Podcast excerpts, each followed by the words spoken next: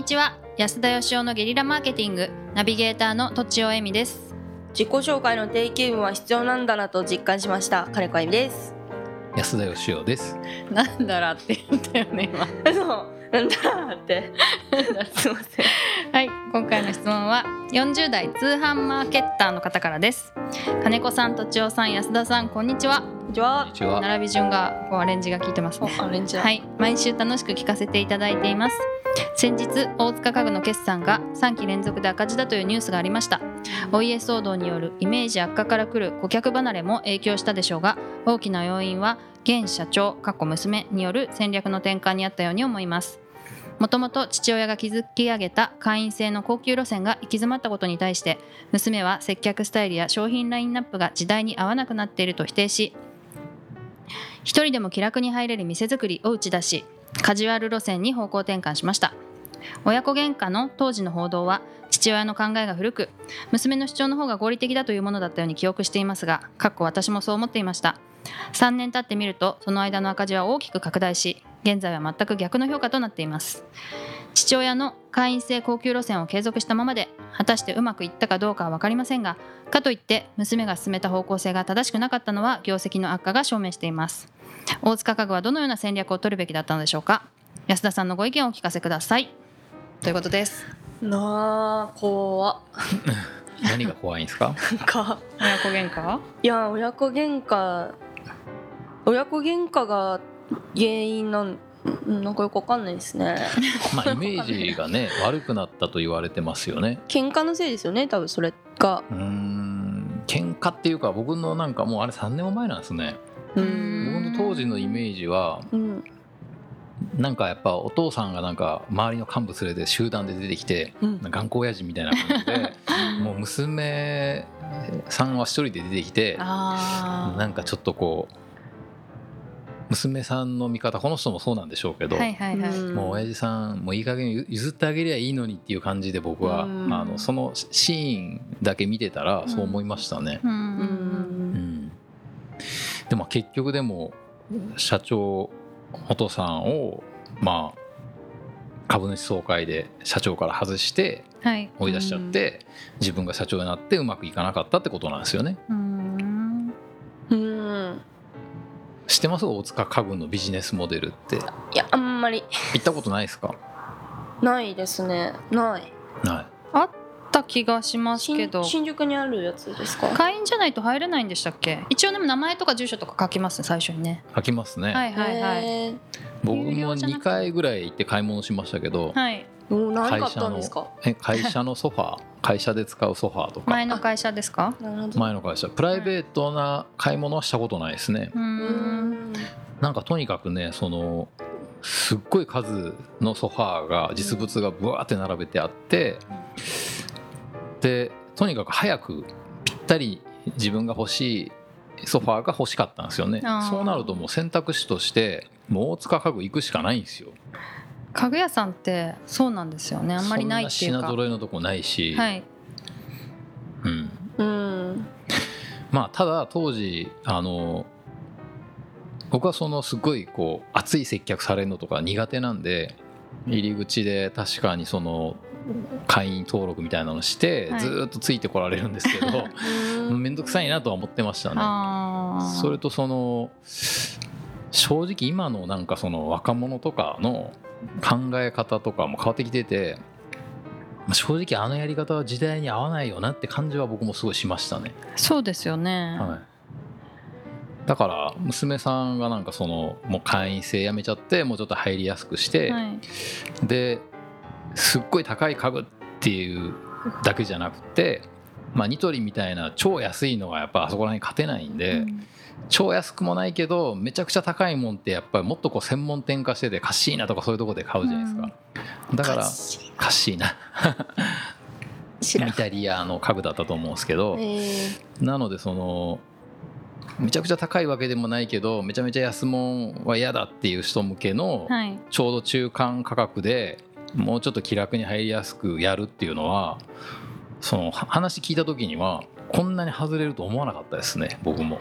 そのそこの戦略が外れたのかその戦略はいいけれど中身が良くなかったのかっていうところは判断できないですよね。まあ、会社がねうまくいかない理由ってこういろいろあると思うんですけどもそうですよね。うんただその元のやり方でじゃあうまくいったのかっていうと、うんなかなかあれもやっぱ限界があって、うんやっぱ方向転換は絶対必要だったと思うんですよね。なるほど。うんでこのぐらいの規模になるともう確か当時で700億とかぐらいまでいってたと思うんですけどうんでそのぐらいの規模になるとあの、まあ、大企業とかもでもそうじゃないですか。シャープとかがじゃあもう家電売れないから明日からラーメン屋やるかとかってできないわけで、はい。うんやっぱある程度今までのビジネスをこう引き継いだままでの選択肢になるんでうん。限られてくるんですよね。選べることが。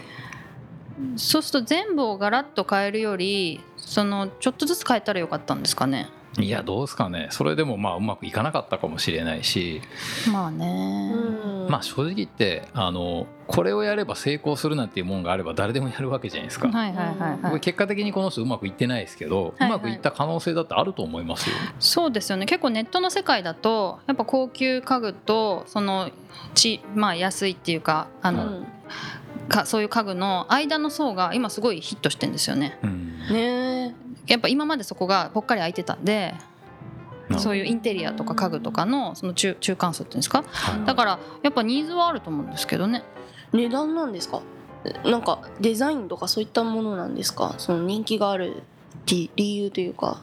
中間の価格帯が人気がある理由ですか、うん。だからやっぱ一定の人数いるんじゃないですか。めちゃくちゃ高い何百万の家具は買えないけどその自分で組み立てるような安っぽいじゃないですか正直言って。うん。ペラペラの家具だったりとかは嫌でうんやっぱりそのある程度使っていけるようなブランドものじゃなくてもいいんだけど100万は出せないけど2 3 0万でなんかいいソファー欲しいみたいな人は一定数いると思いますよ。なるほど。北欧家具とかね。うん。はこだわりの？はい。だからターゲットとしてそこに客がいないっていうわけじゃないと思いますけどね。めっちゃいると思いますよ、はいでイメージ悪いっていうのはあの多分売り上げ下がってきちゃってう、ん。ななんかあのイメージが悪かったからだよねみたいな相乗効果で一旦落ち出すとなかなかイメージとか業績とかってなかなか回復するの難しいんでやっぱ最初にガッとこうね言ってればこうはなってなくってまあでもその方向転換って無限に可能性があるわけじゃないですか。あ確かに、まあ、まあだけどあの規模になるとできることって限界あると思いますけど、はい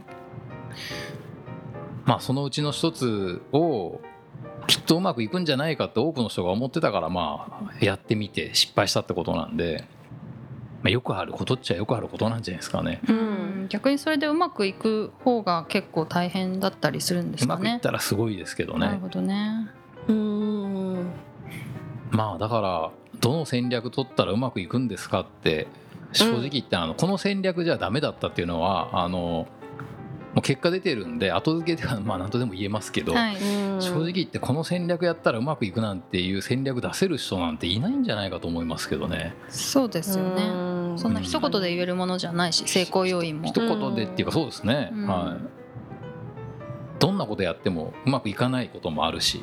はい。うん。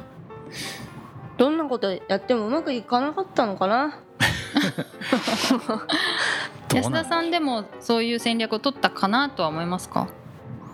いやー僕だったら引き受けないですね。自信がないですね 正直言って。うん。あの規模の会社でああれだけのその資産っていうか、はい。もうやらないといけないこととか、抱えていかないといけない社員とかも決まってて、うん。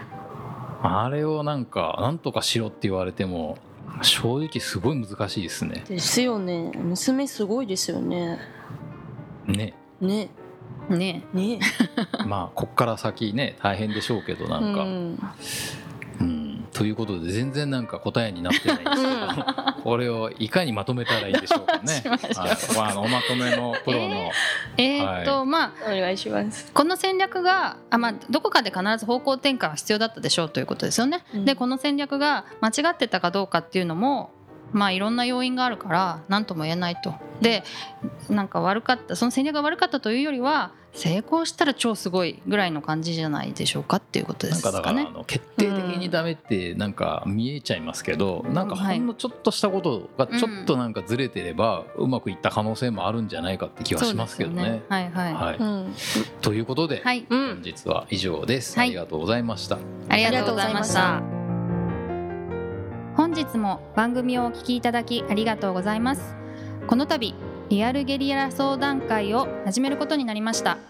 私たち3人に対面でビジネス相談をしたい方は境目研究家安田義雄のホームページのコンタクトからお問い合わせください。